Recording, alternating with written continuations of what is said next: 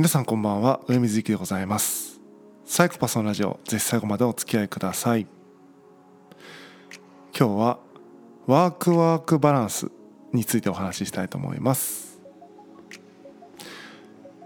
ワークライフバランスって言いますよね。なんか仕事と余暇とかねいろんな、まあ、趣味とかねいろんな時間をこうバランスをとっていきましょうよっていうね生活をねワークとライフのバランスをとっていきましょうよみたいな考え方ですけどももう数年後とかを見ていくとっていうかまあ今すでにそうだと思うんですけどももう数年後とか見ていくとそんなバランスとか言ってらんないよねっていう時代になると思うんですよね今やってる仕事が残っているかもわからないし、まあ、今やってる仕事が残っているにしても今と同じような待遇でやっていけるかもわからないし業界そのものが消失するかもしれないしとかですね本当に先の読めない時代というふうに、えー、まあ、いっぱいあるんですけども言われておりますよね。で実際僕もそれは感じていてましてやその今コロナとかでですねそれが加速しているという状況の中でまあなんだろうのうのうと、えー、仕事家庭趣味みたいな感じで綺麗に分けていくっていうのはまあちょっと油断しすぎだろうなというふうに思うんですよね。そうなるとまあ、落合陽一さんが言うような、まあ、ワークアズライフ、まあ、仕事とプライベートを分けることなくですね寝ている時間以外、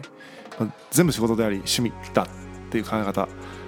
の方がですね、えー、まあそこの 混沌とした変化の激しい時代の中を生きていくにはしっくりくるなと思ったりもするわけです。でこれはですね、えーと、なんかスキルいっぱい身につけましょうみたいな話ではなくてこう寝ている時以外仕事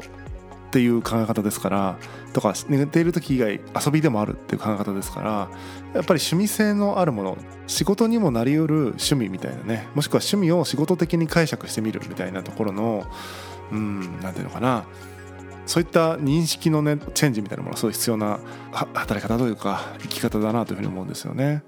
例えば自分が釣りが好きだったとして釣りをしているだけでは趣味でただ釣りをしているってなるんだけども例えば釣りをしているところを YouTube に上げることによってそれを見て楽しいという人がいれば自分が釣りをしているだけで付加価値を提供している何かに誰かに役に立っているみたいなことが起こる。例えばね起こっているみたいな。まあ、実際そのヒロシさんがこうキャンプやってるなんてそんなもんですよね。自分が楽しくてキャンプやってるんだけどもそれを YouTube で配信することによってキャンプをした気分になれるとかそのキャンプの仕方が勉強になるとか分かんないけどもそうやってただ自分がキャンプしてるだけなんだけどもそれを動画にすることによって誰かの役に立つみたいなことが起こるって感じで趣味的にやってることを消費ではなくて生産に変えていくとかもしくはその面白さを何て言うのかなうまく文脈を捉えてですねその社会に受け入れられるような形で置いていくっていうねちょっとマーケティング的な考え方とかがすごく重要にもなってくるんだろうなと思うんですが、まあ、そんなテクニカルな話は一旦さておき、えそのテクニカルなことがですねとても難しいと思うんですよね。趣味的なものを仕事的に解釈してみたり仕事的なものを、えー、趣味的に解釈してみるっていうのはかなり認識ゲームだったりするのでそしてそれがこの社会の中にどういう文脈でとかっていうのはすごく認識が細かくないとできないことだと思うのでこのワークアズライフって簡単に言うけどすごいむずいよねっていう、えー、そういう話ですね。で何が言いたいかというと僕自身は結構そのワークアズライフって考え方にすごく賛同するというかまあワークライフバランスとかってそんなきっちりね、えー、仕事の時間お休みの時間とかって切り分けているとどんどんどんどん、それこそ AI にもかなわないしオタク的にやってる人たちにはかなわなくてやっぱり自分自身がオタクになれるものというか熱狂できるもの一生やってても楽しいって思えるようなことで価値を提供する方向に行かないとやっぱりねどんどんどんどん、えー、置いていかれてしまうと。別に置いていかれてもいいじゃんっていう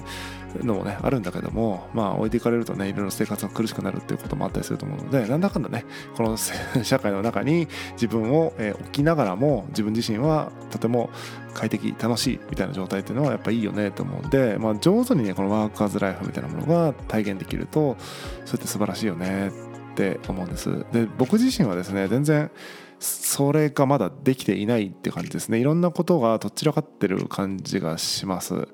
お金になりうる趣味まあ仕事になりうる趣味っていうと例えば僕がノートでねこうエッセイを書いている。これは実際少額ですけれどもお金になっていたりするんですね。その有料マガジンにしているので購読してくれている方がいらっしゃるおかげで僕がある種趣味的にというか毎日書くというただの日課。自分が考えるのが好きだからね考えていることを文章にするというライフワークがそのまま誰かが課金してくれてるおかげでねそれがマネタイズできているとか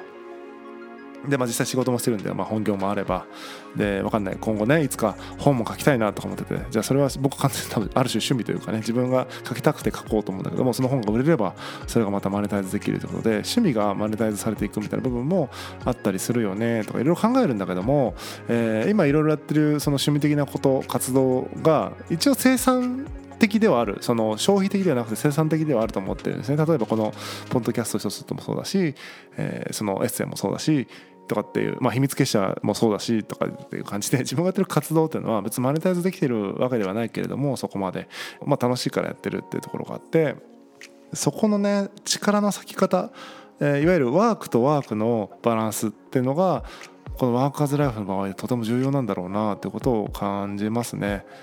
うん、最近の悩みとしてはですねポッドキャストとかもですねどうどうしていこうかなみたいなこととか悩みではないけどなんだろうな今後どうしていこうかなって考えているすごく考えてるんですよね。うんちょっと長くなりそうなんでこのポッドキャストどうしていこうかなみたいなのはまた翌日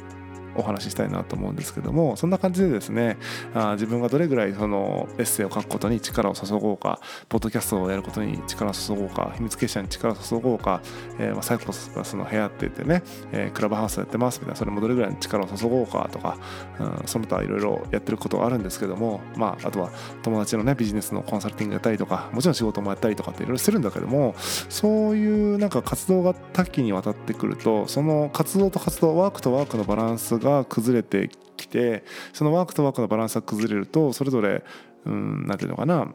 こうせっかく出せるパワーみたいなものがこう分散してしまってですねちょっとパワーが弱くなってしまうみたいなことも起こってるなという感じでワークとワークが食い合ってる状態っていうのが起こってるなと最近は思うわけでございます。なのでちょっとね自分のそのワークとワークのバランスを見直していかなければいけない時期なのかもしれないなと思っております。皆さんもですね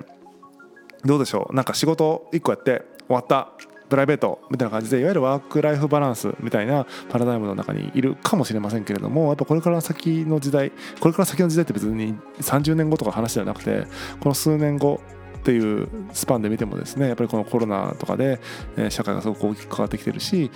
もともと言われていたねいろんな業界の変化みたいなのがこの10年以内にどんどん起こってくる中でとか AI がとかっていう話はもうね本当耳が痛いほど聞いているとは思うのでその中でですねこう働き方っていうのはそんなね正社員で8時間ですみたいな働き方がむしろ不自然な時代になっていくんじゃないかなと思うので、えー、まあ、寝ている時以外、まあ、仕事であり遊びでありみたいなそういう考え方をした時にじゃあ自分は何をしたいだろうかみたいなのは考えてみても面白いんじゃないかなというふうに思いますんで試しにねそういった世界観で働くそういう世界観の働くみたいなものもですね考えてみても面白いんじゃないかなと思います。ワークアズライフ調べてみていただけるといいかなと思います。でもそしてその先に起こるのはワークワークバランスと思いますんで、えーと、ぜひねまずはワークアズライフのパラダイムに、えー、ちょっとね視点を持っていくっていうのは面白いんじゃないかなと思います。本日は以上です。またお会いしましょう。さよなら。